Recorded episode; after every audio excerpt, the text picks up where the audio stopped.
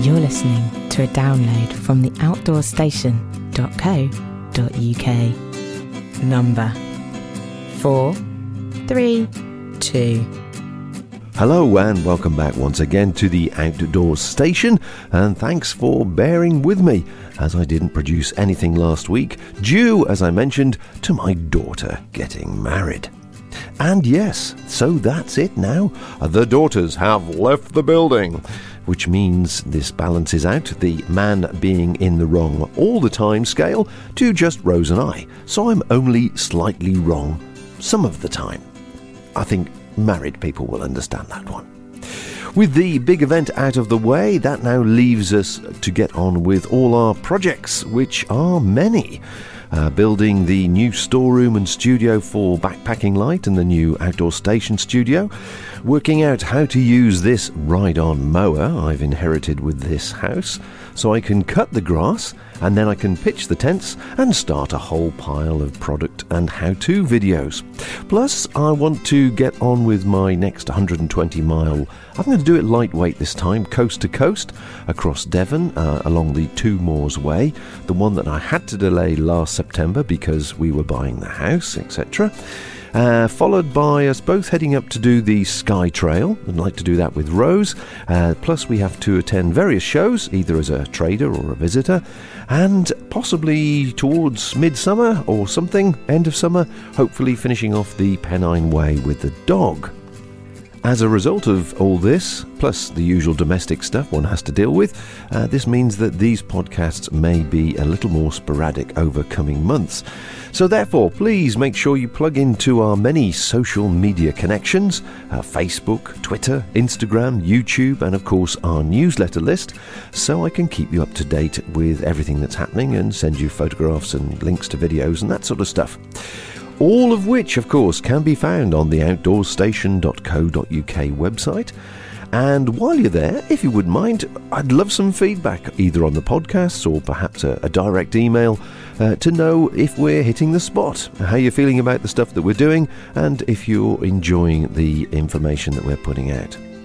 Okay, now, many of you have asked in recent weeks, whatever happened to, whatever happened to Mr. Andy Howell? He of the famous Must Be This Way blog. Well, I can confirm he is alive and kicking, and in fact will be setting off shortly on his 10th TGO Challenge crossing this May. Now, for those of you who don't know what the TGOC is, as we refer to it, it is a 200 mile walk west to east coast of Scotland undertaken uh, usually in the same uh, time during the year by about 300 people.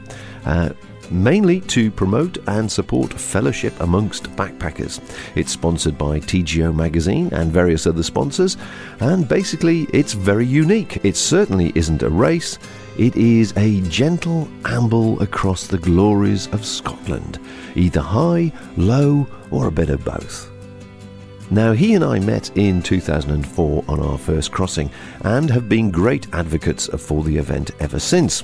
So I thought it was a good opportunity to catch up with him and see what differences 10 crossings make and what advice, what words of wisdom he might have for any first timers who will be setting out from the west coast of Scotland this coming May. Well, I suppose. Um just remembering back to my first challenge, um, I didn't really know what to expect. And I remember starting off in the Knoydart on a lovely sunny day. I was feeling very fit, wanted to walk. I got off the ferry. Everybody else went into the pub, which I thought was a bit odd. And I just struck off into the hills. And within about two or three days, I was a day ahead of schedule. Um, and so I didn't meet anybody else for the best part of a week. Um, and if you'd have told me halfway through there that I would have done it again, I wouldn't have believed you. It was only when I took a rest day um, that I caught up with everybody else, or they caught up with me. And I, I realised that although this is a challenge, it's an outdoor challenge, it's also an event about uh, camaraderie, it's a social event. And if you want to get the most out of it, you know, you need to plan something that has a bit of everything a bit of isolation, a bit of adventure, uh, but give yourself time to enjoy not only the landscape and the country, but the other people that you'll meet along the way and who you will be walking with. I had a very similar start when I did my first as well. It was glorious weather, I seem to remember. And again, I started at Knoydart. It was absolutely beautiful. And so much so that I cracked on and did the first two days in one, uh, enjoying the, the weather, the surroundings, uh, and uh, everything else that's going along with it, and left people behind straight away. Very, very similar to yourself. However, the, the following day, I remember walking down the side, I think it was Loch Beared. Uh, and I started off the day with terrible blisters because I had, well, first I was carrying too much stuff. Secondly, I'd overheated. My feet were in a mess. And by the time I did the end, I think it's a nine mile walk on the road for no other reason than naivety, um, my feet were uh, in a mess, and I spent the rest of the challenge in pain. Uh, but like yourself, ahead of the wave until I was forced to stop due to the injury that I'd created for myself. And uh, everybody else caught up with me, and I suddenly got the idea of what it was all about. I think I think there is a terrible temptation to want to get across as fast as you can. Um, that it's a bit of an ordeal, uh, and that you must really push yourself to the limit. And I remember walking into Fort Augustus in the campsite on my first challenge and seeing this big guy at the end of the campsite who was cooking over a barbecue. And I thought, you're not on the challenge. But actually, he was one of the challenge vetters. And he just said to me, look, remember, you're on your holidays. And that's right. You're there to enjoy it. You're there to take in the landscape, to really understand the land that you're walking through so yeah, don't push through too fast. Give yourself time to um, appreciate all of it. You know, the social side, uh, the landscape, the walking. There will be days when you walk uh, through the pain barrier. There'll be days when you wake up the next morning feeling as stiff as ever. There'll be wonderful nights camping wild in the open. You know, I think the great thing about Scotland and the great thing about the challenge really is variety. Uh, and so just be attuned to that. Make sure you are ready to soak in the lovely, you know, range of things and experiences that you'll get on this walk. Well, certainly, Rose says every time she does it, you know, it is such a privilege to walk across a landscape and see the landscape change beneath your feet, the flora and the fauna, as much as the the drama and the and the views. Yeah, it was Rose that put uh, my thoughts into words with similar sentiments. Um, you know, if you go walking in many parts of the world, in really big mountain ranges, for example, you know, you'll see a change over a week or so. Um, but very often, for day after day, you're walking through very similar uh, landscape. One of the beautiful things about Scotland um, is that the landscape changes every couple of days, and it changes very markedly. And you do feel you're walking from one landscape system, indeed, often one weather system, into another one. Um, but that variety is something very special. So Scotland is very much the star of the challenge itself. And I did the challenge really because I realised I hadn't done enough walking in Scotland and I wanted to get to know it a bit and see how it worked across the different regions. And uh, I think if you approach it in that vein, um, it will really reward you as a trip. And, and it does feel like a privilege to walk through this beautiful, wonderful, ever changing landscape. Certainly, the advice I pass on to other people, if if they ever ask, as regards trying not to push yourself too hard, is if you can. I mean, it's all down to obviously how you're feeling and weather conditions, but if you can, if you can start around seven o'clock or slightly earlier, you get the best morning you could possibly get, and it allows you to finish is sort of three o'clock, four o'clock, and you really can enjoy the camping because the camping actually is a, a very, very unique experience there. And what halfway through, just over halfway through, it changes dramatically and it becomes very edge of edge of town again, almost sort of from from Tarfside onwards. You, are not that far away. You're no longer wild. You've missed it by Tarfside. If you haven't enjoyed the the camping by Tarfside or by Braemar or Ballater, then you know you, you you've missed possibly the best camping you're ever going to experience. I, I think there's some very there's a couple of really important points there. I mean, on my first challenge um, I when I got to the end, I realised I hadn't enough enough wild camping, and so you know to to every now and then to go into a, a campsite where there were facilities and Scottish campsites by and large are superb. Or maybe into a B&B or something, maybe once, maybe twice during the trip is fine. But um, I think when you look back on the challenges, it is those wild camping experiences that the ones that you treasure you most. The other thing that you said that I think that is very true is to take advantage of the day. You know, I mean, it's early, it's light very early in Scotland, and it doesn't really get dark till maybe half nine, ten o'clock at night. So you have a long day to take advantage of. Now, when I'm walking on my own, it's a slightly different experience to when I'm walking with my partner Kate. Uh, she's not quite as fast up in the morning as I am, but I think you're right.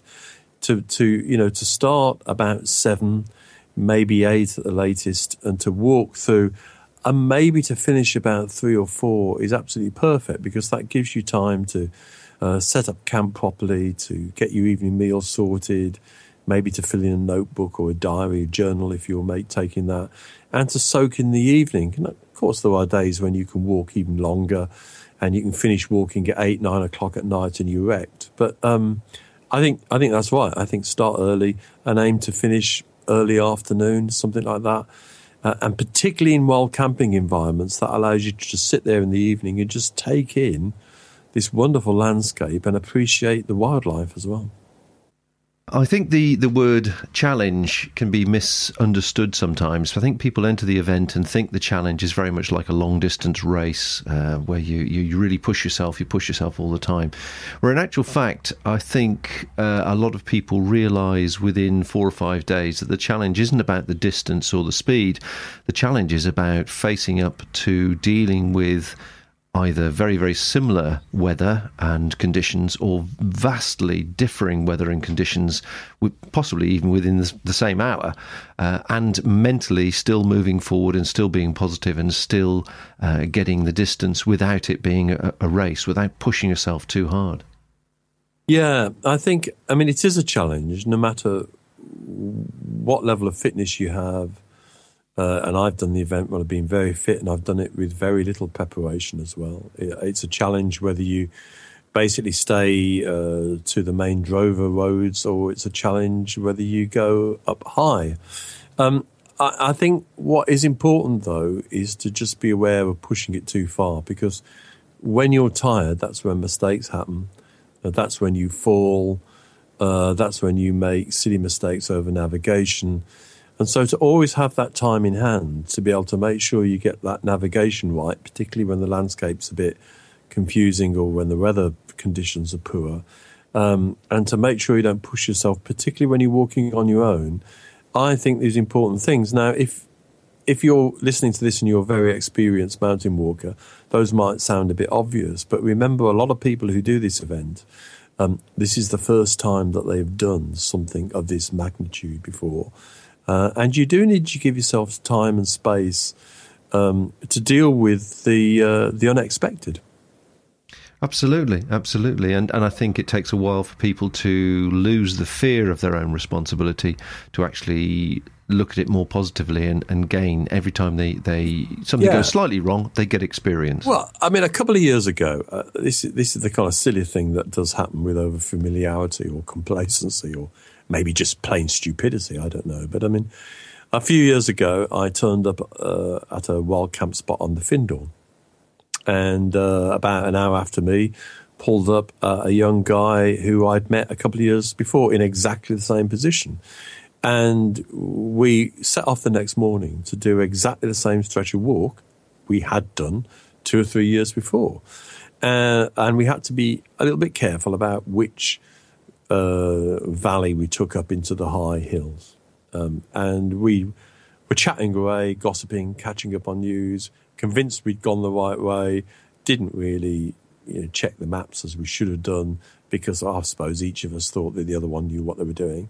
Um, and we ended up, you know, we knew where we were. We ended up taking the wrong path. We ended up quite a long way further west than we should have done and uh, involving a lot of heather bashing and a lot of you know it wasn't a very nice day so you know even if you've been over that ground before and even if you're you know reasonably comfortable at navigation you know if you don't give yourself the space and time to do it properly you know you can end up in all kinds of messes. The good news, of course, is that um, you are walking, and usually, if you've got a sensible route, uh, and if you're a first timer, the vetters will made will have made sure you do.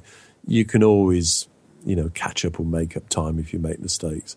But if you push yourself too fast, that's when you get injured, particularly when you're walking alone. Uh, you need to be careful about that, and you, you know, it's when you make mistakes of navigation as well. I think also coming back to route and people approaching it for for the first time that maybe haven't done such a long uh, distance in, in one go. There's no uh, shame and there's no uh, disappointment if you decide to change your route or pull back from a, oh, no, a particular a particular climb if the weather is against you. You just don't feel confident enough to to do that. Um, I think that's something that needs to be reassured to people. There's there's no uh, negativity, there's no criticism at all. In fact, people will probably praise you for being confident enough to no say make the decision. No, I've got to head back because I just don't feel good hitting this climb in this weather. I think it is important to be very clear that you're not taking too many risks. Um, one of the things that gives Kate a bit more confidence when she's walking with me, I think, is that she knows I'm not going to do that really. Um, and, uh, you know, just being able to improvise is important. I can remember one year, a few years ago, um, we ended up walking alongside a lock in the most atrocious weather we tried to pitch our tent behind a, um, a, a wreck of a, a wall of a, a, wrecked house. Didn't give us any protection at all. The next day, we walked onto river, a river crossing, and there was just no way that we could have got over that. There was a mountain pass we could have taken, but Kate, being a relatively small person, I couldn't get her over the hill. Uh, and so, you know, pretty dejected and feeling pretty miserable, cold and wet, we turned round and we walked back down to the little village of Kenlock Leven and booked into a hotel. And I, I thought, that's it. You know, I finished. Uh, you know, there's no way I'm carrying on in this. Uh, and I really didn't care whether we quit or not. But you sit there, you know, you dry your clothes a bit, you have a warm drink, you get the maps out, and you think, oh, actually, there is another way around there. You can phone the challenge control people who will always get their maps out and help you and say, well, look, if you could do this, you do that. You know, you'll maybe lose a day, or if you go this way, you'll be back on schedule. And I think that's right. You know, the ability to improvise is important. So because that route has gone in, and even if you've got, um, you know, alternative routes planned for bad weather, you need to be sensible about it. And if you're not feeling feeling well, or the landscape's a little bit more challenging than you thought, then you know, change it. But let them know what you're doing, and also ask their advice as to the best alternatives that are there, because that's what they're there to do in challenge control. And by and large, uh, they're very experienced walkers um, who know the Highlands like the back of their hands. The Outdoor Station is your one stop shop for audio and video entertainment for the self powered traveller. You can find us online, on internet radio, on smartphones, on smart TVs, on YouTube, on Apple TV, on Now TV, and on Facebook. You can also stream us live via the iTunes app or TuneIn radio app. The list is continually expanding, and for full details of how to subscribe, download, or stream and enjoy our massive free library, please visit theoutdoorstation.co.uk.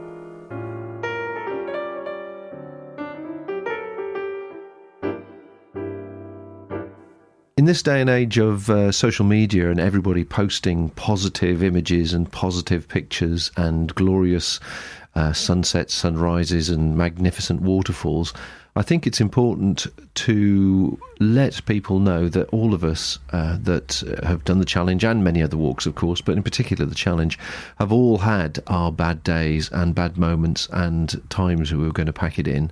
Uh, in my particular case, I remember one particular day uh, walking, and it was just knee deep um, mud and peat, which which was horrible enough. But uh, that combined with the sleet and snow and the horizontal wind.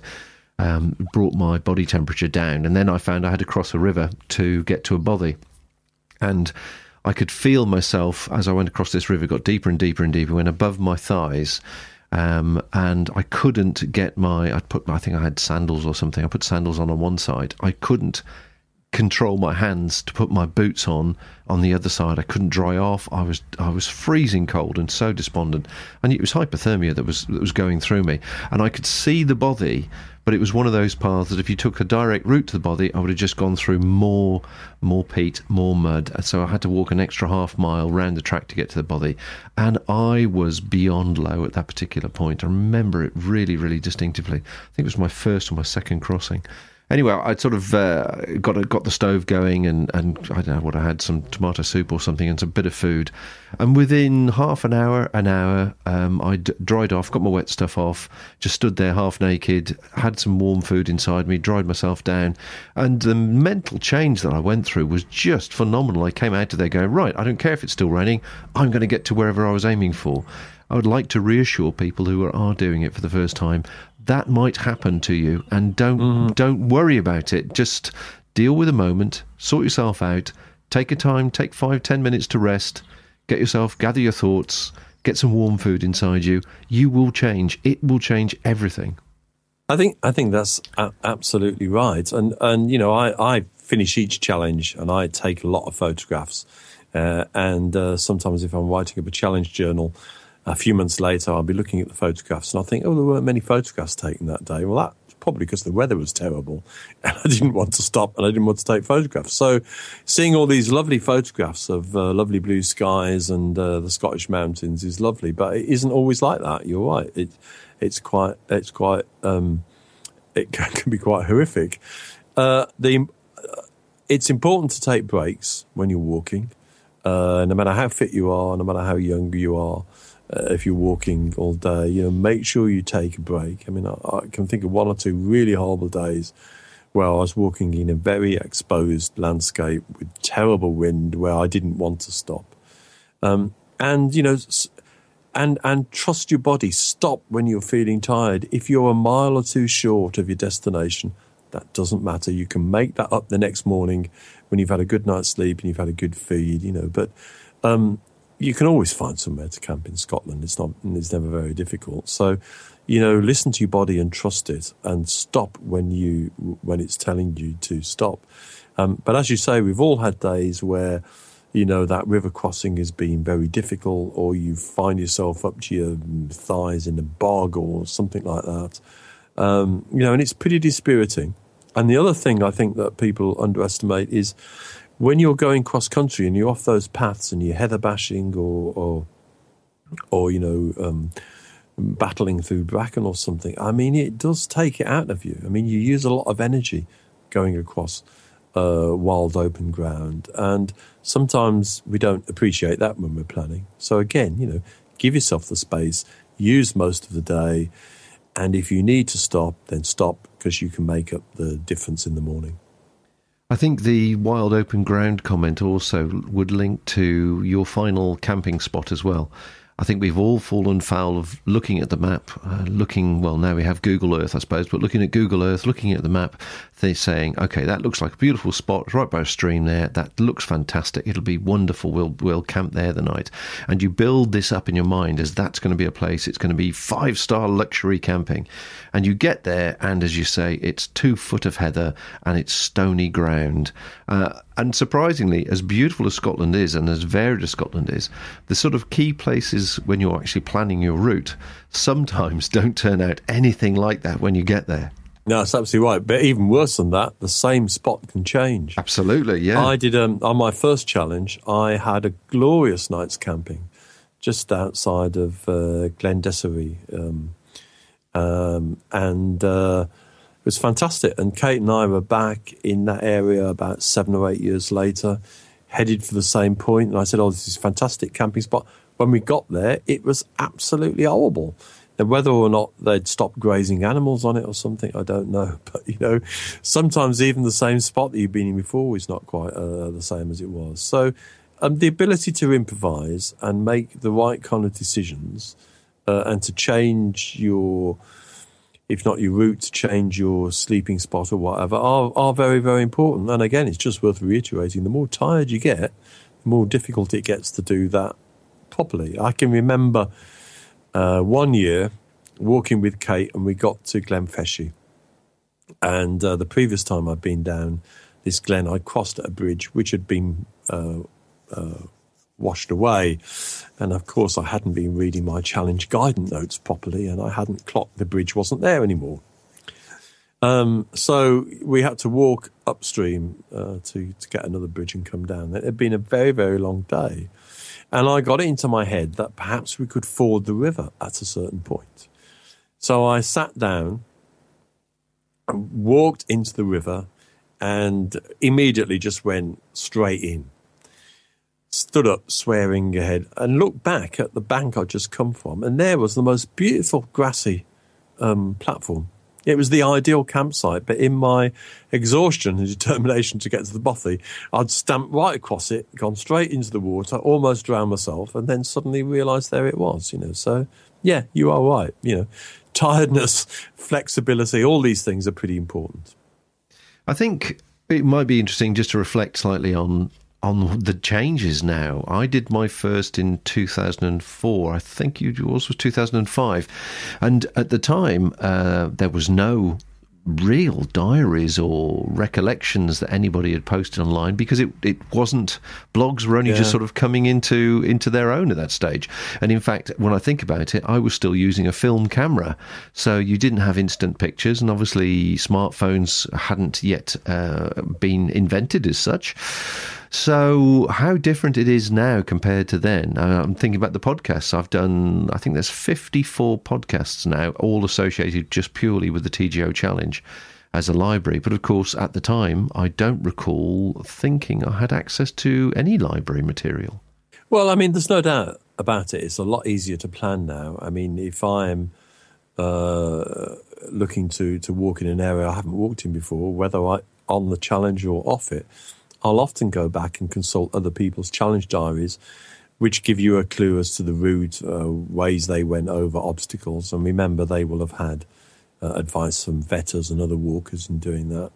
Um, so, I mean, that's great. Although, of course, the landscape doesn't always quite look like that when you uh, are there yourself. So, but planning the event has has become, uh, I think, uh, a, lot easier. It's less of a detective story, I than it was in the early days. I think for me, certainly, if you're looking, what we're both talking eleven or twelve years ago now. So um, yeah, it, it makes a difference. But remember, you have to walk your walk, you know. And it's okay saying, well, so and so and so and so did it, and they did from here to here in eight hours, uh, and I haven't got anywhere near that. Well, of course, the weather conditions might be different. You know, the ground might be completely soggy as opposed to being dry they might be a bit fitter than you, or they might just be a faster walker than you. So these things are general guides, and you you you know to help you, but walking at your pace and your ability is the key thing. I think the other thing that has been very noticeable over the last 10, 12 years has been the change in the general hospitality and the hospitality facilities that have been available uh, through the different little villages and groups of houses that the route may take you through. I'm thinking of Dalwhinnie as one um, how the Dalwhinnie Hotel sort of opened, closed, opened, and then it's changed again. I think people use a bunkhouse there now. Um, there are various post offices and shops which have long gone. And certainly the facilities that one might assume might be there because there's a cluster of uh, properties doesn't necessarily mean there will be services. Yeah, that's a good point. Um, and actually, uh, anybody listening to this who is about to set out on their first or second challenge, um, should be very aware of that. I mean, I remember a few years ago um, planning to start my walk from Acharacle, I think, and I checked on the, the, bus timetables, and I was going to get a bus from Fort William um, that took me to Acharacle. And uh, for some reason, a couple of days before setting off, I just decided to check it again, and that bus had re- disappeared from the timetable. So I, you know, I rang up the bus company uh, unfortunately, the bus company was also a taxi company, and they said, "Look, you know, carry on to Lochailort. We'll pick you up in a taxi, and, and we'll take you there." And uh, so I got off the train at Lochailort thinking, actually, what happens if no one's here to meet me? But, you know, the bus had literally changed. It had been there two months before on the timetable, and then it had gone. Yeah, I, I would always do a little double check in terms of your hotel accommodation and all the rest of it that you planned. as well as that, do your research in terms of shops and things, but just be aware that, you know, some of these community websites are not updated that much. And so that nice little community shop that seems to be just in the right place, you know, check it's still there. And the best place to do that is on the challenge notice board, you know. Um, does this place still exist? Because there are enough people who are in the Highlands a lot or lo- relative local who, who will tell you. But you're, you're quite right. Every year, I think the number of facilities close. I mean, it happens the other way as well. But so, for example, Dalwhinnie, which first time I went through it was for me like the end of the world. I think you know was not a place I wanted to be in.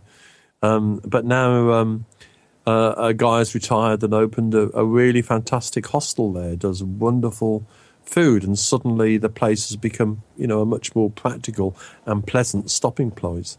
Um, but you know he won't be around forever, so I think you do need to check these things out. But you're quite right. You look at the map and you look at the size of a village, and you think well, there'll be something there. You, you can't count on that in the Highlands. The uh, sparsity of population uh, and the economy. I mean, it's a hard life up there. Is making it very difficult for all kinds of businesses to sustain themselves. What would your advice and, and tips be, and comments uh, for that matter, relating to the actual cost of the the event and how that's possibly changed? But also for somebody that's going and thinking they they can survive with a credit card, do you think that's possible these days? Oh, I think this is this is actually one of the most common um, questions I get asked um, uh, by people thinking of doing the challenge. It should be possible to do it on a reasonably low budget if you prepare your food in advance, you do food drops and, and all that kind of stuff. But actually, it is a major expense, isn't it? You know, uh, I mean, you know, it costs a fair few hundred quid to do the challenge. By the time you've, uh, you know, had a few nice meals out, by the time you've paid for that B and B in just the right place, um, you know, even, even campsites, uh, the ferry crossing, uh, if you're taking Gordon's Ferry across uh, from Drumnadrochit to the other side of Loch Ness. Uh, and then, of course, there's the meeting in um, uh, Montrose at the end, which uh, I think you've got to be very uh, strong willed to avoid spending money at if it's not just sitting in the bar. So, you know, it, it, it I, it's very, very difficult to say to people, this is the budget you should um, plan for because – um, you've got to be very disciplined to cut the cost down. Now, I know there are people who do that. The people that keep the cost down, they're very frugal when they're in villages or towns. They don't get involved in uh, big rounds of drinking. They perhaps don't do uh, the, the, the the cafes and restaurants. They maybe go to the chip shop as a special thing. It is it is a difficult one. I'm not sure how much you would budget for it, I guess. But I think even walking on my own, it would be difficult not to carry less than 200 quid with me. Oh, yeah, yeah, I'd say that's definitely the case. I think it would be worth advising people that they will meet all kinds of backpackers uh, on yeah. this particular event. You know, they will meet the ones who do enjoy the social aspect and enjoy drinking, you know, considerably more than the average oh, yeah. person. Some, some some people's budget must be astonishing. I mean, you know, they, I mean, they're every time they hit town, they're straight into the bar and they're there all night and all the rest of it. Um, it doesn't have to cost you a fortune. Um, but those campsites I talked about earlier, that, that really are of a very high standard. You know, by the t- if you, you go into there, by the time you paid your campsite fee and other bits and pieces, you know, you'll be probably spending the best part of 20 quid or so somewhere. Um, so again, that's another reason actually to maximise the wild camping. I think. Well, definitely. Um, I was thinking the because actual... you can't you can't spend anything in the middle of nowhere. No, no, true, uh, and certainly campsites. I, I, I, can't agree with you more. They are very, very well serviced and and and pretty well ninety nine percent of the time beautifully maintained. But the cost of camping, I think my first crossing was four pounds, five pounds a night, and it's now more like fifteen or twenty, isn't it?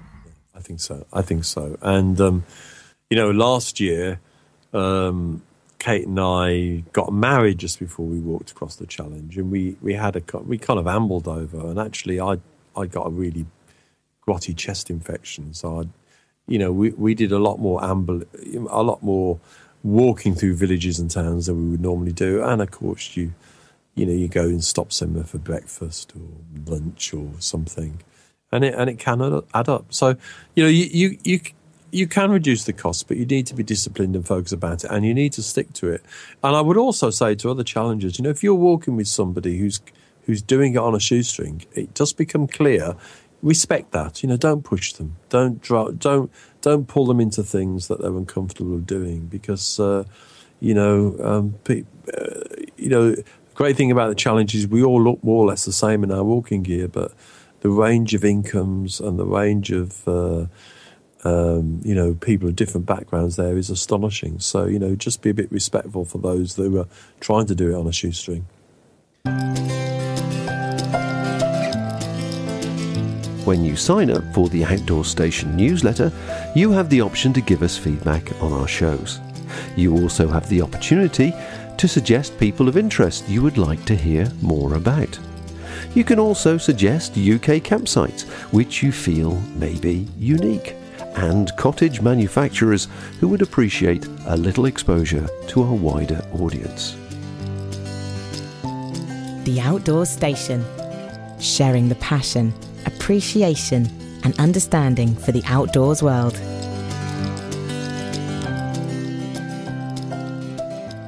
Okay, so so finally, from your point of view, then here you are, ten years or ten crossings on, on your tenth into legend status, I believe is the technical term. Uh, are you looking forward to it? How are you approaching it differently? Uh, yeah, I am, and and it's worth talking a bit about that. I think because e- each year is different. Uh, last year I didn't enjoy it at all, and um, it was mainly because uh, I'd had throughout the twelve months before some real problems with my Achilles, uh, and then as that cleared up, I developed this really horrible chest infection so much so that I wasn't really sure I should be starting, and I wasn't completely confident I'd finish it. Um, and you know, I I changed the route over the first few days to avoid some of the higher mountains. Did a little bit more road walking than I would want, but the reality was. It's not. It's not an event that will stay in my mind next year. So this year, I am looking forward to it. You know, I'm. I, we both of us have had some uh, family difficulties to deal with this year, so we've not been on the hills as much as we can. So we'll take it more gentle when we walk. Uh, but I'm injury free so far, and it, there's kind of a custom, I think, for a lot of people on their tenth event to plan a route that takes in the best bits. So by and large, we're going across. Well, I'm going across ground I've been on before. Um, uh, you know, so I, there's not a great deal of self discovery on this one. I know what I'm going to be looking forward to, uh, and I know where the difficulties are. But you know, so I am looking forward to this one, not least because last year's wasn't a particularly brilliant experience for me. Oh, well, fingers crossed everything will be good and the, and the weather will hold for you. I'm sure there's one other question that people would be curious to know, and I'd be interested to, to hear your thoughts on this actually. Uh, here you are, 10 crossings on. What are the big changes in equipment, in gear that you've learned and putting into uh, into practice for this particular crossing? Uh, um, well, I when I planned my first challenge, I was planning it with weight in mind in terms of the weight of the kit that I was taking on board. Um, but I think my base weight is is significantly lower than it was then. It's probably now about starts off without food somewhere around five or six kilograms, um, which is probably three or four kilograms lighter than um, than ten years ago. Um, I, I, think kids got more expensive, which I think is a bit of a problem. Um, and uh, that's something people need to watch for as well. Um, there's a trade off between the absolute, you know, the lightest shelter you can buy and something that's reasonable and sensible. Um, I think I think it's getting more expensive, and I, I, get a feeling that's a bit of an issue. Um, when you're doing the event for the first time, a lot of people will find if they do it regularly, they'll be building up their kit list over two or three years, and then it stays more or less stable. Uh, and if something works for you, stick with it. You know, you don't have to buy the latest uh, and best and best thing. Um, for me, I think walking in trail shoes as opposed to boots has probably been the biggest uh, plus. It's counterintuitive to a lot of people. You know, they don't like the idea of getting their feet wet, but as we've said many times before, the great things about porous shoes is if the water gets in, the water can get out again uh, and you cut down the risk of um, blisters. And there's something to be said about these more lightweight shoes where you can feel the, the ground underneath with your with your toes as you walk. Certainly feel more secure uh, on uh, I do on uh, uh, mountain climbs and particularly mountain descents. So uh, you know, gear gear has got lighter, more technical. Uh, but it is expensive. So, you know, I could sit here and say to you, you know, you look at a specialist down producing company like PHD, for example, that produce phenomenal goods that, that produce wonderful warmth at virtually, you know, negligible weight, um, but at a cost. Uh, and uh, a lot of people just won't be able to, to go there in their first year or second year of long distance backpacking. So, um, yeah, the, the other thing as well, I think I think there's a tendency to feel you have to have the latest thing. You know, people are always inventing little gadgets. Oh, I know somebody not a million miles from here who sells a lot of these things, and uh, you know, there's always there's always something that's really good for sticking a camera on top of your walking pole, or you know, a spider thing to stick a camera to a fence post, or whatever it is. You know, and these things all mount up. It's surprising how all these little gadgets add to to to the weight. So you know, try and keep the weight down. But again, it's not a competition. Be sensible about it, and uh, you know, uh, j- just do shop around. Have a really good look now because the price of some of this online stuff has got much more expensive over the last few years, and with the, the you know the the kind of the collapse in the pound over the last year or so, um, we know, don't we, that um, gear prices in the next year are going to be a lot more expensive than they are now. Yeah, unfortunately, very true. Yeah, everything's going up between 20 and 40%, basically. So, uh, as you say, the good stuff is good, uh, but it, uh, it, has a good price tag attached to it as well. So, it's, it's unfortunate. But if you aspire to the best of the absolute best, then unfortunately you have to pay for it. However, having said that, I do think there are a lot of very affordable brands offering um, yes, you know, gear which is sort of eighty or ninety percent of the way there. If you're if you're particularly concerned about weight or or whatever, for very good. Um, I think I think money. you know uh, there's a lot there's a lot said about lightweight backpacking, and you and I are probably to blame for a lot of it. So it's probably it's probably worth just putting in context. I, I think if you're weighing your pack, so you're weighing your fully loaded pack. Forget food for a moment. If you're weighing your pack once the weight of all your gear in your pack starts to drop below 10 kilograms, you can tell that makes a big difference. Obviously, if you can get it to five, then it makes a big difference again. But really, around that 10 kilogram mark, eight to 10 kilograms, I think, is, is what people should aim for. Uh, now, you should be able to do that with a range of sensible, reasonably affordable equipment. Um, you know, once it starts creeping above 10 uh, kilograms, you can tell, can't you? You feel that difference in in in, in your feet. So um, you know, by all means, you, you, know, get the base weight down, um, but but but but don't don't panic about it. You don't have to have the latest shelter. I mean, my shelter, if you see, and Kate calls it a handkerchief. You know, it's made of Cuben fibre, uh, artisan made by Colin Ibbotson. You know, a wonderful piece of design. Uh, not the cheapest piece of kit you will ever use. Um, but you, know, you don't need that to really enjoy wild camping and to, and to give yourself a reasonable light load to to cross Scotland with. Yeah, I think it's a good point. Actually, I'll re- reiterate that. I think if uh, when we, people talk about base weight, what they're referring to is their pack less food, fuel, and water. Uh, and Andy's absolutely right. I can get mine to be about 8k now, uh, and that's obviously with all the toys I take as well. If I take video yeah. cameras and, and, and you do take a lot of toys. Yeah, we, I, I, think does. we should make it clear to to a lot of listeners that those are probably legitimate toys. Um, but I mean, the other thing I would say about that as well is also think about the weight of food. Now, a couple of years ago, when I was going to walk across on my own, but mainly with uh, uh, Humphrey Weightman, those who haven't met Humphrey yet will do so. It's a pleasure awaiting them.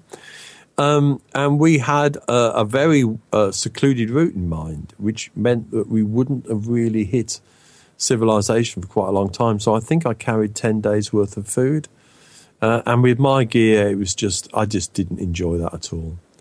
So you know the, the food adds up. So if you're carrying, I would say carrying between th- three days of food, four days of food maximum is comfortable.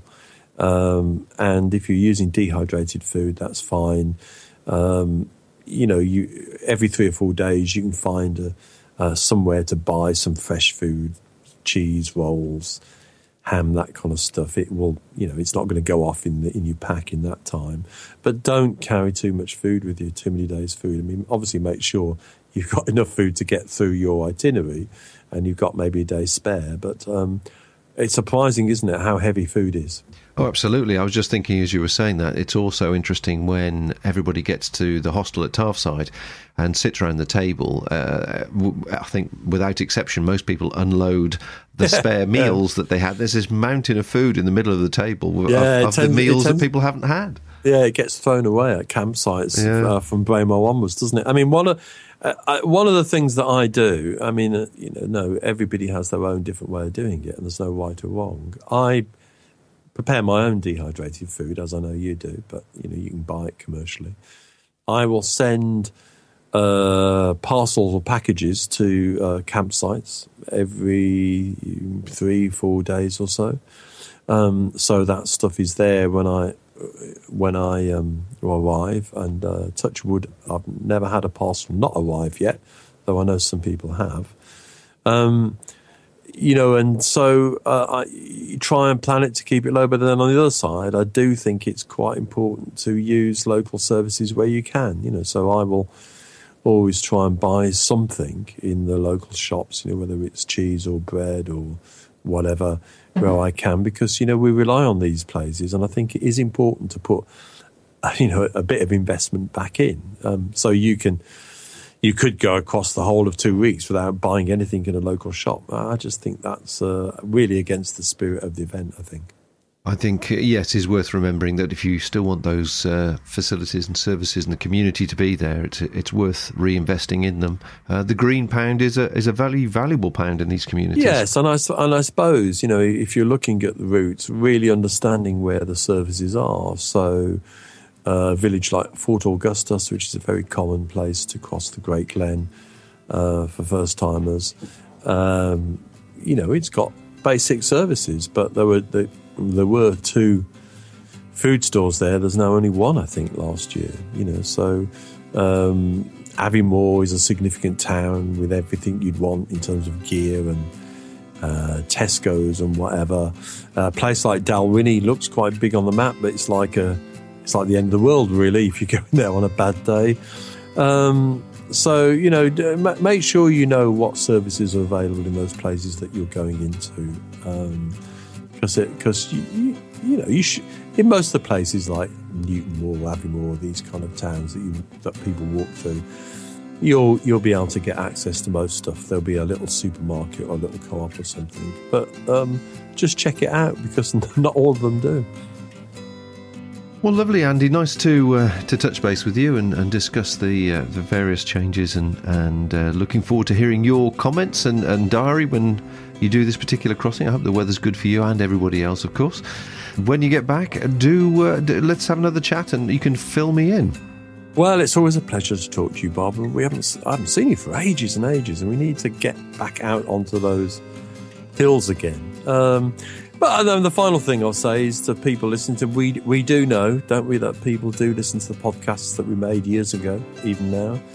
Uh, I find it quite strange to meet people who said, "Oh, I've been listening to you for the last two days," describing the got. So I will just say, you know, if you see us along the way, introduce yourself, say hello, uh, come and have a chat. Let's get to know you, and uh, um, because that the what I think the thing that probably is the most underappreciated part of the challenge experience is the comradeship and the friendship, and that you know we both of us haven't we made friendships that will be life lasting through this event, and uh, you know so don't don't be frightened. Um, you know, come up and say hello. Well, the best of luck to Andy and to all the other challengers setting off in May 2017 on their crossing. You can check out the 50 plus podcasts I referred to over on the Outdoor Station website, and in fact, they've got their own feed as well, so you can download them in their entirety if you wish on iTunes or your other podcast software reader. And as Andy says, many people do download them, listen to them as they're walking across themselves, and then say hi. It's a bizarre situation. Anyway, Andy has written loads of useful information on his blog, Must Be This Way, about the people, places, food, and preparation, all associated with the TGO Challenge. So do check that out if you want more information. So, as I mentioned at the top of the show, I've got shed loads of stuff going on. And there's an awful lot of pressure when releasing and producing a podcast for every Friday. As much as I love to do it, I need to take the pressure off myself so I can get other projects done. So I'm going to release podcasts as and when I can, along with the videos. So until next time, the next podcast, the next video, or the next show we visit, I'll see you then. Bye for now.